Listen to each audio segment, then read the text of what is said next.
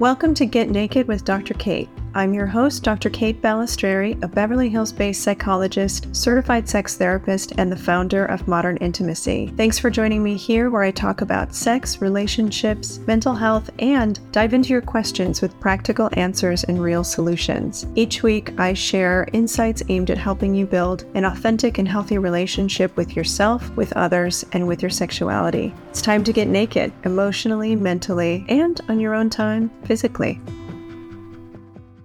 Pregnancy and childbirth are among the most sacred, time consuming, vulnerable, and dangerous things a person can do. Since the overturning of Roe v. Wade, a resurgence of focus on the healthcare process and experience of pregnancy related and postpartum care has been freshly examined and for good reason. So today on the podcast, joining me is Allison Yarrow. Allison is an award winning journalist, speaker, and author of a new book out called Birth Control The Insidious Power of Men Over Motherhood, which released last month. And she also wrote the book 90s Bitch Media, Culture, and the Failed Promise of Gender Equality.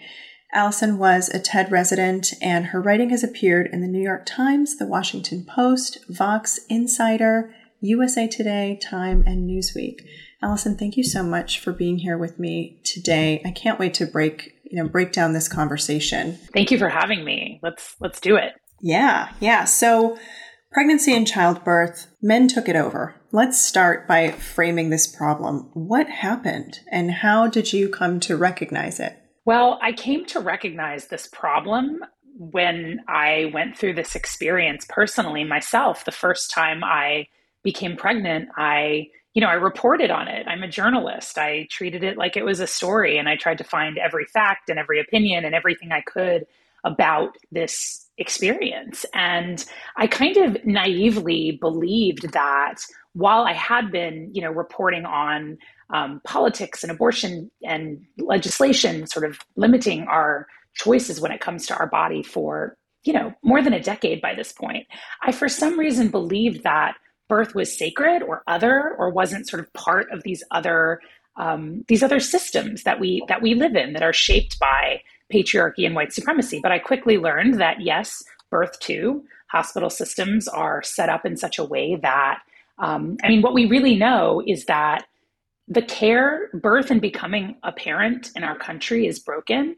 And that is because of the hospital system managed care model. And what that means is that in a hospital, you have a few people taking care of many birthers at once, many pregnant women and laboring people and people giving birth. And, and birth is an individual experience. Pregnancy is an individual experience. It requires individual care. Right. Um, so that's sort of the, the overarching kind of um, look at it. And we can see we can see the brokenness in our abysmal maternal mortality rate, which is you know more than doubled in two decades. It's the highest in our lifetime.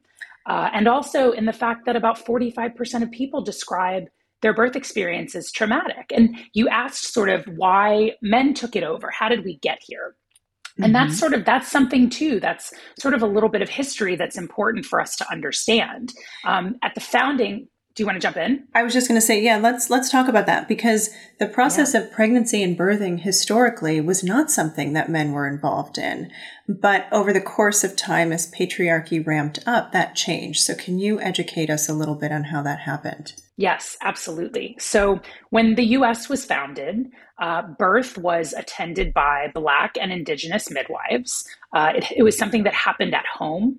It was, you know, a sacrament. It was a tradition. Women came together to support this process. So from the time, you know, little girls would would assist in the birth, and it was a real beautiful communal experience. But what happened was, you know, the medical profession began to develop. Men went to Europe from America to train in medical schools, and they came back to the US with this new knowledge and these skills, and they wanted to practice. And so midwives actually brought them in and taught them midwifery because the need for healthcare in this country was birth, was attending birth.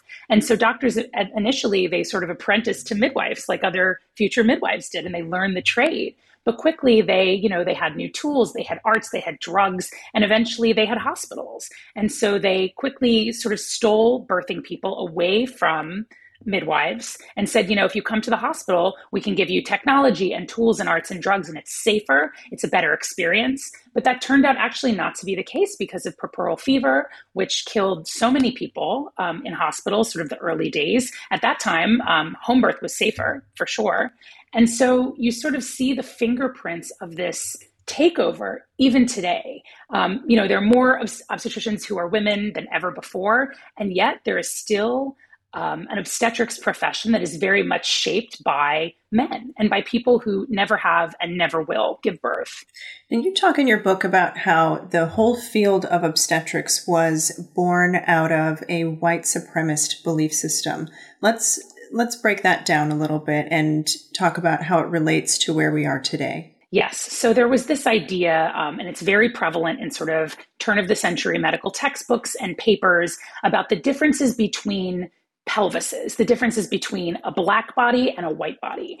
And there was the, a theory that obviously is not true, but it was a theory at the time that the black birthing body was more hardy, more pain tolerant, and the white birthing body was more frail and fragile and in need of the tools and the arts and the drugs.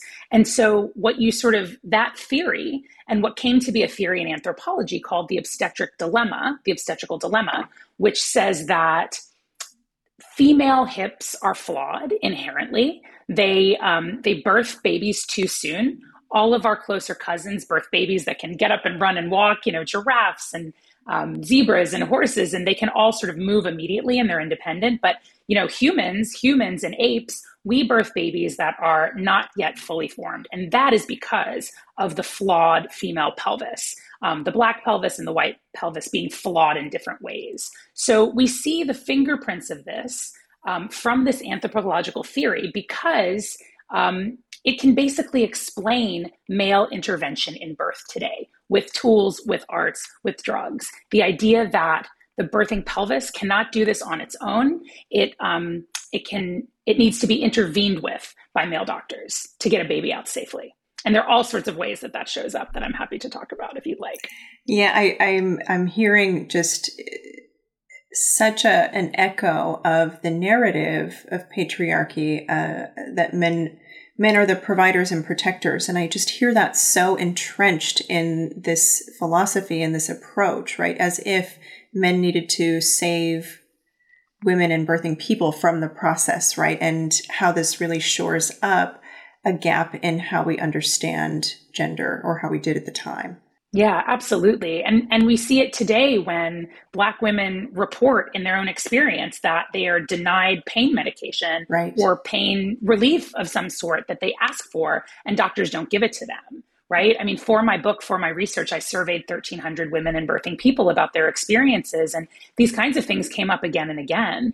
And you also see it in the managed care model where um, whoever you are entering the hospital in labor um, you know there's there's the pelvic exam that you are maybe coerced or consented to to sort of be admitted into the hospital. And we're led to believe that that's necessary that that's based in evidence but it's not.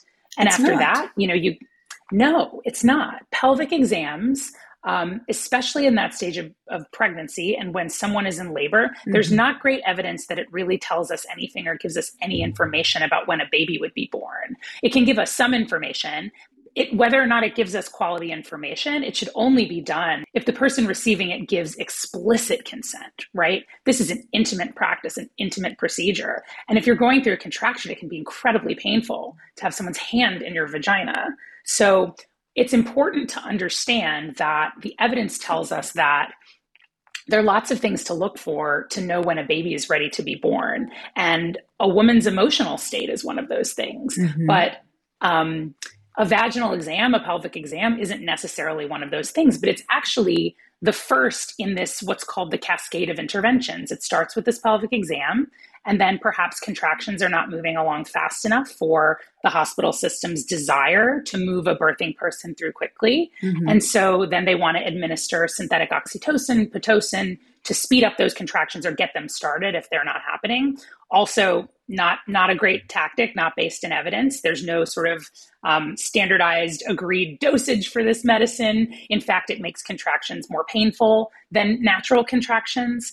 And then often what can happen because this process is sort of being moved along quickly in service of honestly revenue in a hospital system is a doctor will say well you know it's you're taking too long or um, it's dinner time it's time to go home. There's evidence to show that um, often it has to do with doctor schedules. And so let's operate. Let's take this baby out via surgery which a third of all births in this country are surgical births. And the majority of them my sources say doctors and experts in studies that they're unnecessary. I'm really glad you're bringing that up. I've been talking a lot with folks who are concerned about the pregnancy process and the birthing process, especially in light of re- recent legislation.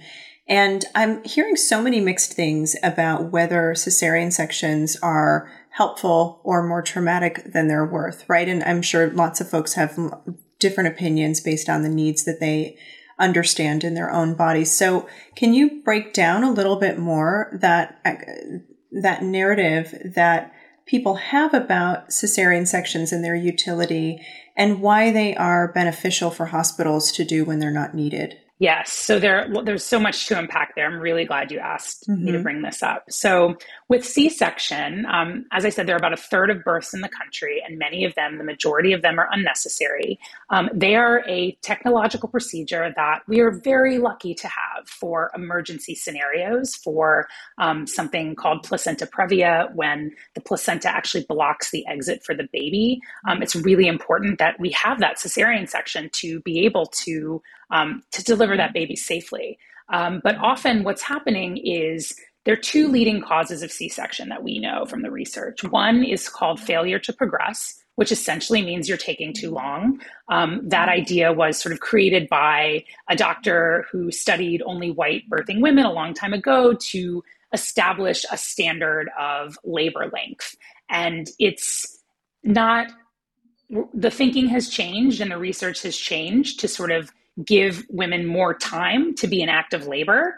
Um, and, and the idea is that we don't want to just sort of do an operation because there are consequences to doing mm-hmm. that, which I'll get to in just a second. The second leading cause of C sections is the electronic fetal monitor, which is another piece of technology that exists in the birth space in the hospital that um, is practically mandatory. Most people are sort of just given this, put it on. That happened to me in my second labor. I was sort of in labor, didn't know what was going on, but suddenly there was something strapped to my body that I hadn't really agreed to have strapped to my body. Um, and the electronic fetal monitor entered hospitals at the turn of the century, not based in any evidence, based on sort of marketers deciding like let's let's try out this technology on this population of people. Mm-hmm. And those, you know, they track the baby's heart rate and they track the mom's heart rate. But what they do most often is send people to have C sections. And so they're really a technology that hospitals have become addicted to because of that managed care system. Again, um, doctors and nurses and folks can watch the birthing people from the nurses station. They don't have to physically be in the room with the electronic fetal monitor monitoring these people and their birth experiences. Oh, interesting. Yeah. So those two things cause the most C sections. And, you know, I think it's really difficult to think back to your own birth and to kind of appraise that experience and to say, you know, I had a C section, you know, I was told I needed one. I was told that um, something was wrong with me or with my baby. And of course, we're meant to enter this environment trusting our providers, understanding that they have our best interests at heart. But the truth is, from what we know from the research and also from women sharing their own experiences, is that's not always the case, that these mm. C sections are often coerced. I really appreciate you saying that. And what is coming up for me around this topic is the mystery of pregnancy and birth. I think that for as much as many women do share their experiences, there's a lot that does not get discussed out of shame, out of um, probably women's own traumatic experiences with the birthing process and feeling very isolated and alone and as if they were the source of the problem. And I think that that prevents a lot of folks from sharing the experience and educating one another on what this process is actually like in reality. Because when somebody's pregnant for the first time, that there's so much that they learn that they never knew to expect and feel really startled by in many cases. Not always, of course, but there can be a lot of trauma that's endured in the unknown of what is happening. And I wonder if you can speak to that a little bit and how this system of uh, managed care and patriarchal takeover has contributed to that. That's so well put. Something that really struck me about the women and people who took my survey was that they often believed that if something went wrong in their birth, that it was their own fault. They internalized mm. that idea because there often is not this conversation with your provider after you have a birth experience, whether you have, you know, whether everything seemed to be perfect to you or you have some questions or some complaints. There isn't really this opportunity to have that processing. I do know of midwives, particularly home birth midwives, who really believe that this is a crucial part of the birth experience. They encourage their um, their mamas to to write down the story after it happens, um, to be able to sort of have that process. That's something I did with all of my birth experiences because I wanted to sort of be able to process them in a real way. But there isn't a lot of space for that in our current model. And the other thing that's that I find to be really interesting is related to, to what you're talking about with um, experiencing sort of trauma, but not like without because you don't know there's a lot of effort to when someone becomes pregnant there's a flood of advice and information right? But it's you know like buy this stroller get mm-hmm. these tests here's what you put in the hospital bag. A lot of it is very consumerist and also very practical. It sort of has to do with the logistics of getting to those appointments your diet things that are actually important but I think in the flurry of figuring out that, you know, that schedule, taking those vitamins, you know, doing all of that, we do lose this opportunity to to talk to women and to birthing people about what this is going to be like. And people in my survey did say that when they they were afraid to share their experiences when they felt like they had a traumatic or, a difficult experience because they didn't want to foist that onto someone else. But if they were able to share that experience and it could help someone else they were absolutely willing to do it even if it was difficult for them. And that to me was so heartening. That is really beautiful. It brings up this varied intentional component of living in a patriarchy that keeps women sort of isolated and afraid to share with one another, right? The more that women talk to each other about the practical things and stay less focused on the experience of things, the more likely they are to be willing to go into this process because it is expected of them in some way, shape, or form. And I wonder about the, the managed care system and the rushing through the process that happens without that communication and processing and really the emotional touchstone of the whole experience. How that is perhaps an intentional process, but I think over many centuries of this happening and what I mean by this is patriarchy happening, right? It becomes kind of an unconscious and embedded part of the process to keep women out of the experience and not focused on how they could be better advocates for themselves. And that happens when women are able to share the experiences that they have, um, women and birthing people, right? Any, any group that is afflicted by silence. Mm, absolutely. It's definitely the case that the midwives model of care um, is a more reflective and birthing person centered approach. And it's not something that can only be practiced by midwives. It's certainly best practiced by them. They developed it. But whether it's in the home or the hospital or a birth center, the midwives model of care means that the birthing person, the woman, is the expert in her body. Birth is a physiological process in the body. It is not what it has become under managed care and patriarchy, a procedure in a hospital. And so to sort of have that reframe or to reorient the idea of what this is, to, to return power to the people doing it is, is in the history of birth itself and how we've been doing it for as long as we've walked the earth. And also, I believe we need to return to that idea because I don't think we would see, I mean, certainly not according to the studies that I've seen, like we would not see the level of trauma, death, um, injury, difficulty, struggle, mental illness, all of these things um, stem from experts coercing, forcing, and delegating care to people rather than considering women the experts in their own bodies and care.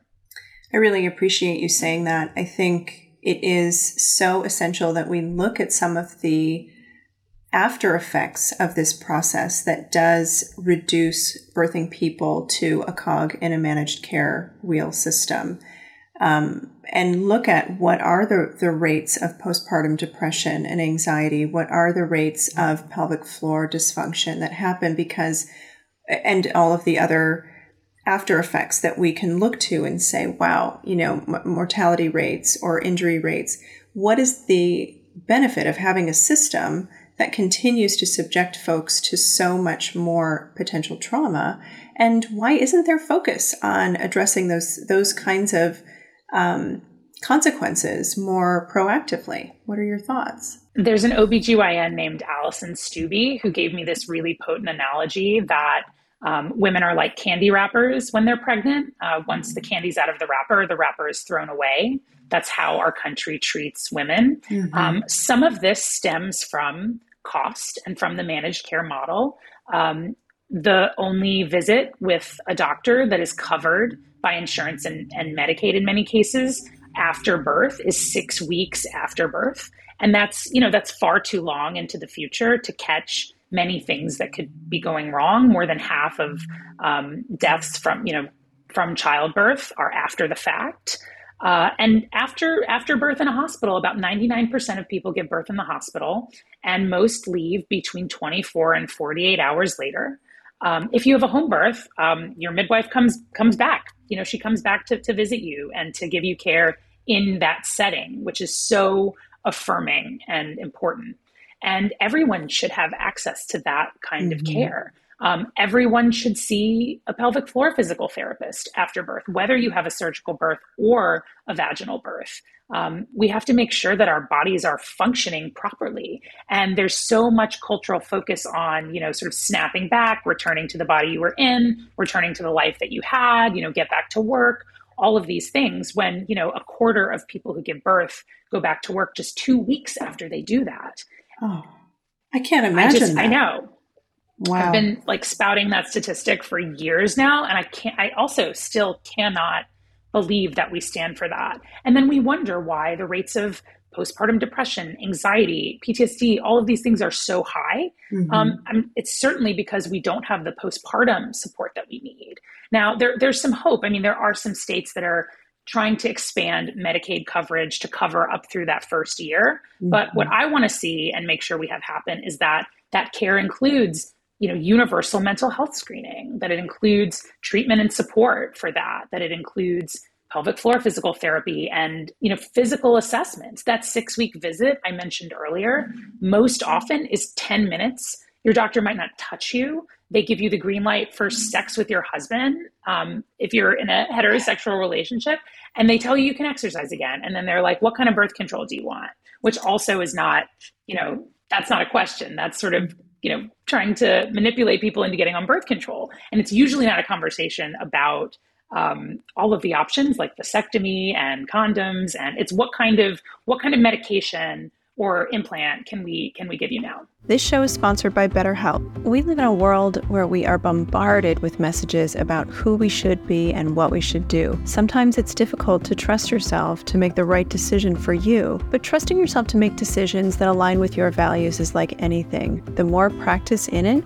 the easier it gets. It can be really helpful to learn how to set boundaries, especially if you're a recovering people pleaser like me. So if you're thinking of starting therapy, give BetterHelp a try. It's entirely online, designed to be convenient, flexible, and suits your schedule really well. Let therapy be your map with BetterHelp. Visit betterhelp.com slash get naked today to get 10% off your first month. That's betterhelp, H-E-L-P dot com slash get naked. OMGYes.com is a website with findings from the largest ever research study into women's pleasure. In partnership with Kinsey Institute researchers, they asked tens of thousands of women what made their pleasure better, solo and with partners. Then they found the patterns in those discoveries, the physical techniques, psychological techniques, and all that wisdom is organized organized on omgyes.com as super honest videos, animations, and how to's. One thing their research found is how easy it is for us to lose our curiosity about pleasure and intimacy. So many of us think things like, I've already got techniques that work for me, I'm good. But finding out what works for other people can help you find new things that you didn't even know you or your partner liked.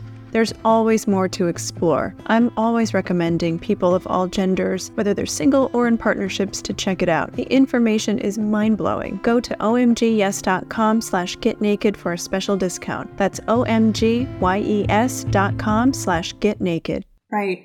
Putting so much onus on this person who has just given birth to now think about being responsible for so many other variables except healing their body and learning how to be a parent or learning how to be a parent to more children than they already have. Right? This is such an intense burden to be placed in the laps of people who have just gone through this process. What do you think about the FDA's approval of the new postpartum medication? And how that factors into everything. There is a, um, a new pill uh, that is claiming to treat postpartum depression. Um, the early sort of studies that we've seen look pretty promising.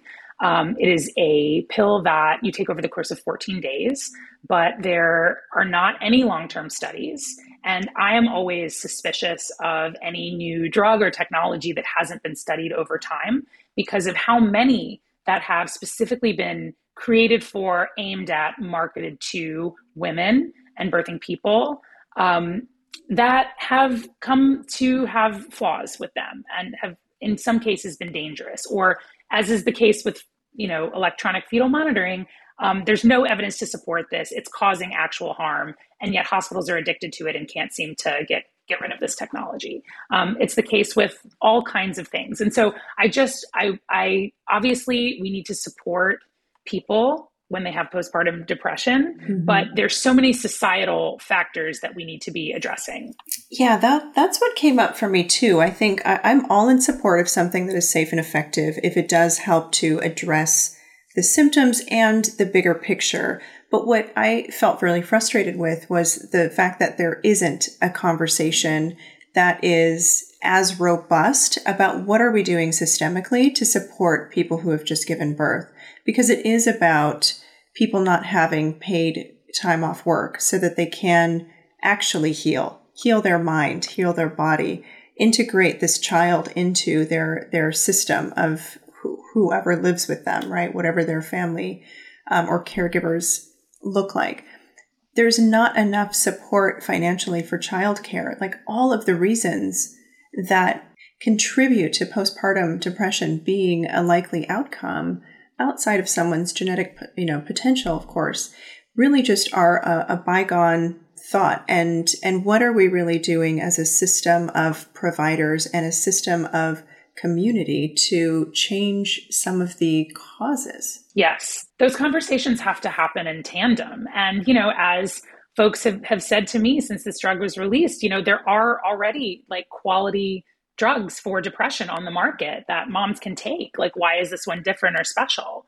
Um, and I think we have to ask ourselves that question. We have to make every option available to people. And that includes talk therapy and that includes mm-hmm. other options. It includes certainly um, paid leave, subsidized childcare, sort of better care in general. The quality of the care that we're getting needs to improve. Yeah. Also, I think that the quality of education around the process needs to improve. I mean, I was really startled to read um, in the last couple of years that maternal mortality rates, the number one cause of death is actually partner inflicted homicide. And that to me is really staggering and makes me so curious about what kind of education men receive in heteropatriarchal relationships because that is the primary um, perpetrator dynamic in these cases.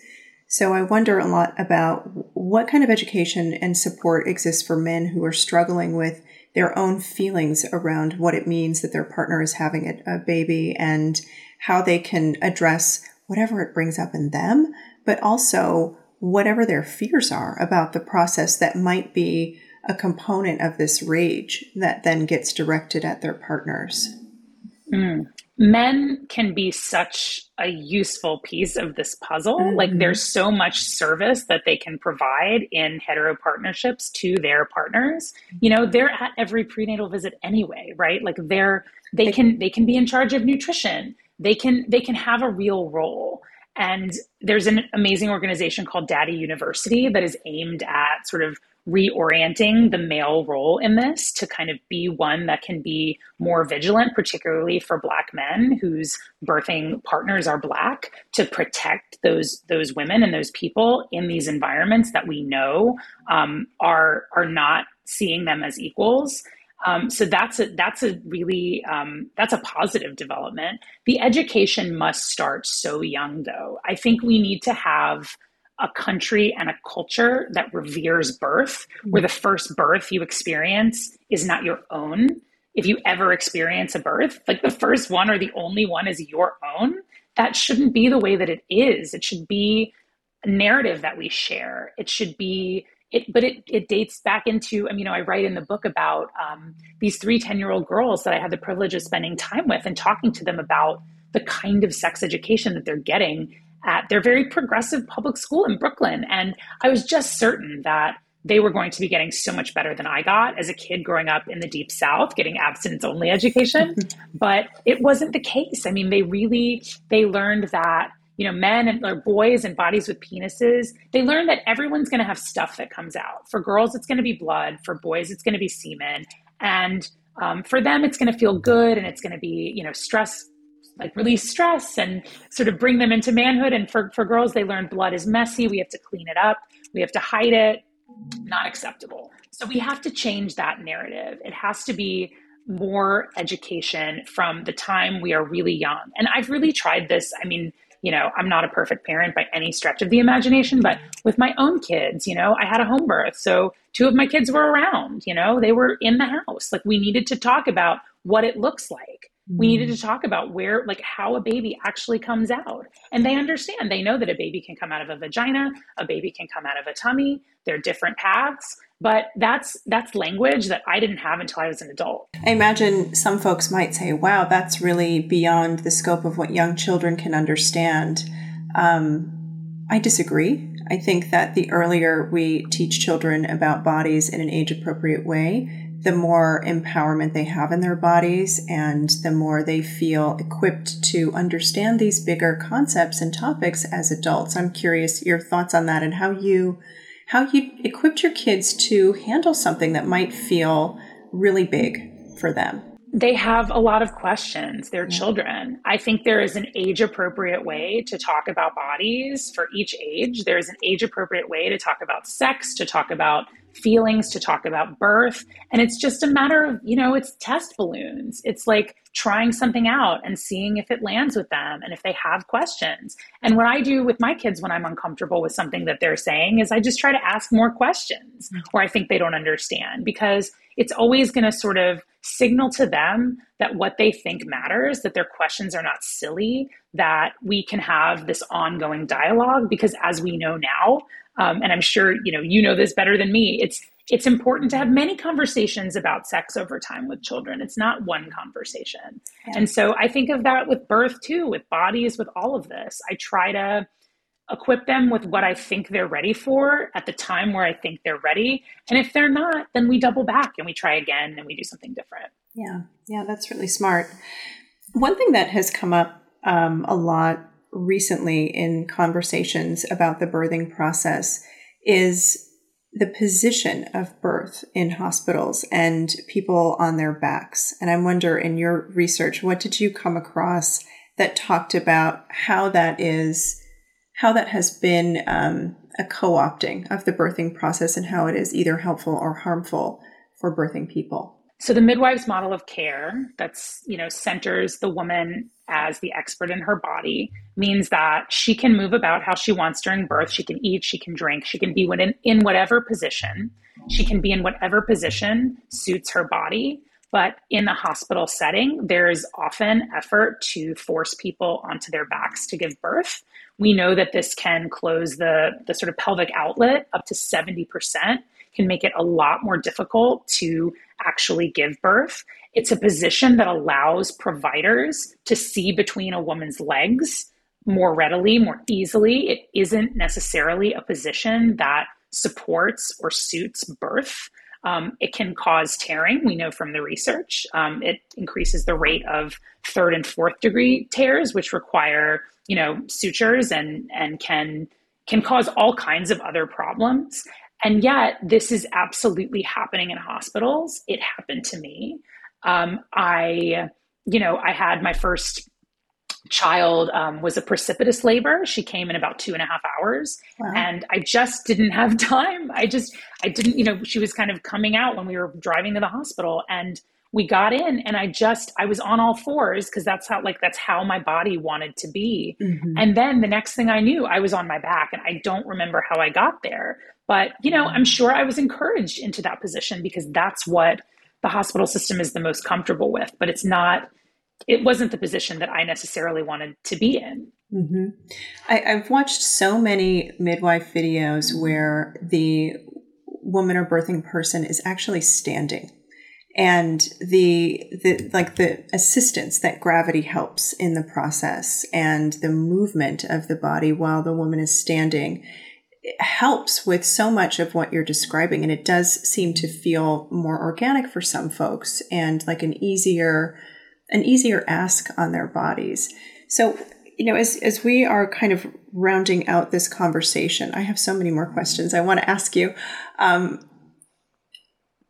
two questions. Let's talk about this husband stitch, right? And whether or not, well, I, I'm curious if you can talk a little bit about what you've learned about the husband stitch that so many women are subjected to uh, without their consent. So, tearing can be something that happens in birth. For a mm. long time, we were led to believe that episiotomy or cutting the perineum um, was preferable to tearing. It's something that generations of women in my family and maybe in your family were told. Um, and so doctors just did it routinely and they didn't necessarily get consent. That's still the case today. Um, more than half of the people in my survey who offered that they had an episiotomy said that they did not consent to the procedure and you can also see that echoed in a massive survey called listening to mothers that looked at you know thousands of births and people's experiences you know lots of non-consent to episiotomy this is something doctors are doing hospitals are not required to report their rates of this procedure even though it is a surgical procedure to us to the public they are required to like count their own rates but it's information that's difficult if you are pregnant to get there is um, a watchdog group called the Leapfrog Group who um, estimates that in some hospitals it could be happening as often as 40% of the time. We know that from the research, from like the large clinical trials that have been done about episiotomy, that it's really almost never called for. It's a barbaric procedure that um, is absolutely more damaging in so many ways to the body than to allow the body to sort of naturally tear. Um, and often doctors will say, well, we were doing it to prevent you from tearing. Well, you can't know. I mean, you really just can't predict whether or not someone is actually going to tear. Right. You asked about the husband stitch. So the husband mm-hmm. stitch is this idea that um, doctors, when they are sewing up either a tear or an episiotomy, that they sew um, they sew in a very tight way to sort of make the vagina, the vulva, more presentable and tight for heterosexual sex with husbands. Yes. And if you talk about this with with folks, this is happening today. People are still doing this and experiencing lots of trauma. You're nodding your head. Yeah, I hear about it all the time with clients that I work with.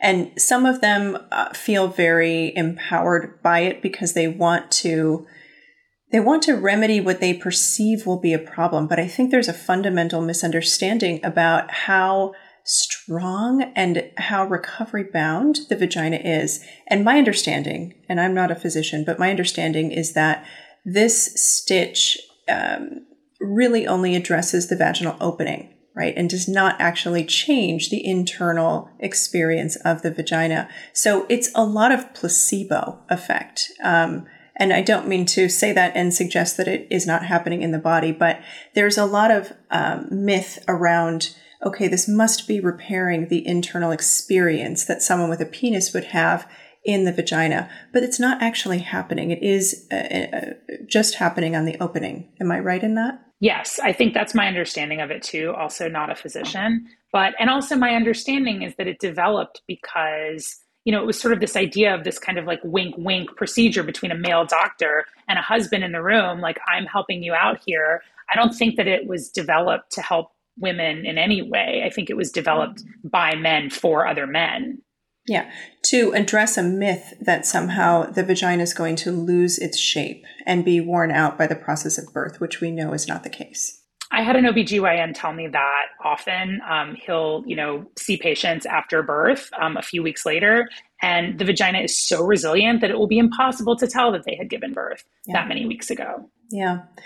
Um, so, last question How can folks who are considering getting pregnant and and and or are pregnant and looking to to have birth in the near future how can they advocate for themselves more about what process feels right for them? And really how can they dive into trusting their body and trusting their inherent wisdom when they may feel really unaware of kind of the pros and cons of midwifery um, whether or not midwives are allowed in their hospital or maybe they're not like what what are some advocating steps for people who want more information well, I would recommend that they read my book. The book is for people who want to be pregnant, who are pregnant, so that they can have this information and have their experience validated and the tools they need to be safe and to have a beautiful birth experience. It's also for people who, you know, maybe the birth they had was not sort of what they wanted or there was some way in which it felt difficult. It's validating for them and for providers who are doing this heroic work supporting women and birthing people through this time. They need more support themselves. Mm-hmm. I would also say to people who are pregnant or considering being pregnant, it's really important to know the C section rate of the hospital and of the provider. Um, and the episiotomy rate, if you can get that too, because um, episiotomy and C section are not the reason they're most likely to happen is because of the doctor's rate and the hospital's rate, not because of anything that's going on with the mom or with the baby. Mm. So it's really important to know if you've chosen a provider who has a 60% C section rate and you don't want a C section, that's a conversation. That's perhaps choosing a different provider. Um, there's so much power. Birthers are the consumers. Mm-hmm. We have this unbelievable, unparalleled ability to, to create life in our body and give birth to it that is inherently so powerful. And I think we should all, I mean, it's not our job to fix a broken system, but we should lead with that knowledge that we inherently have that power. And we should bring that into the room, into conversations with providers. And we should ask every question that we have. And if we get the sense that this provider is not really willing to answer my questions, maybe this isn't the right provider for me maybe I need to look elsewhere. There's so much power that we have. I love that. I love that. The only hiccup is that for folks whose insurance doesn't give them a lot of options, then what? Right? A lot of people feel very stuck in in avoiding tremendous costs that they will never get out from under or going through a process that does feel coercive and exploitative with the physicians who will minimize cost for them. Yes, absolutely. I'm glad you brought that up. Medicaid covers about half of births in this country, and there are lots of ways that states and local governments and private public partnerships are sort of getting involved to help people. If you live in New York City and your income is at a certain threshold, you can access a low or no cost doula. Um, there are other ways to sort of have home birth midwifery care covered through reimbursements. They, you know, there's often midwives have you know, billing folks who can sort of help you navigate that situation. Um, it shouldn't be a position of privilege to have the kind of birth and the provider that you want. And there are ways, if you can do the research and sort of navigate the landscape, to, to figure it out, to have it be affordable and to make it possible. But we need to do a better job as a country and as a society of elevating these things as important so that everyone can have this experience that they want and need. Great. Last question Have you thought of sending your book to every politician that exists right now? if somebody wants to provide the cost of that mailing, yes, I would love to. And every, you know what, and every OB and every midwife and every, I want them to see their experience is validated. But yes, we absolutely need to have this in the hand of politicians. Listen, there are folks who are doing incredibly good yes. work in Washington toward this end, right? Mm-hmm. Cory Booker and Lauren Underwood sponsoring the Momnibus bill to pl- to protect Black maternal mortality, to sort of provide some oversight in hospitals to make mm-hmm. sure that the things are being done there that are protecting folks and not sort of threatening their well-being and their health. Um, but yeah, it would be really important, I think, to have these ideas um, not only discussed sort of among us in our society more readily, but also in the halls of Congress. Absolutely, these are things that that affect everyone. They are. They are. Well, well, thank you so much for coming on the show today and talking about this with me. I have learned so much about this experience, and I really hope everyone listening who is considering being pregnant or who has had a pregnancy and wants to feel validated will pick up your book. It's so good. It is so good. Where can people find out more about you, your work, what you're what you're doing next if they want to reach out to you? Well, I'm on Instagram at Ali Yarrow, and the book is available wherever books are sold. Great. Well, thank you again. See everyone next week. Thank you for listening to Get Naked with Dr. Kate. Stay connected with me on Instagram and TikTok at Dr. Kate Balestrieri. Everyone has questions, and I want to answer as many as I can. So feel free to email your questions to question at getnakedpodcast.com. If you're looking for a free 30 minute consultation with me or someone on my team, visit modernintimacy.com and don't forget to join our newsletter, Modern Intimacy, on Substack. Let's meet back here next week. A new episode drops every Tuesday. Disclaimer this podcast is not a substitute for therapy and does not constitute a professional relationship with Dr. Kate Balestrieri or Modern Intimacy. This podcast is strictly for education and entertainment purposes only. Seeking the truth never gets old. Introducing June's Journey, the free to play mobile game that will immerse you in a thrilling murder mystery. Join June Parker as she uncovers hidden objects and clues to solve her sister's death in a beautifully illustrated world set in the roaring 20s. With new chapters added every week, the excitement never ends. Download June's Journey now on your Android or iOS device or play on PC through Facebook Games.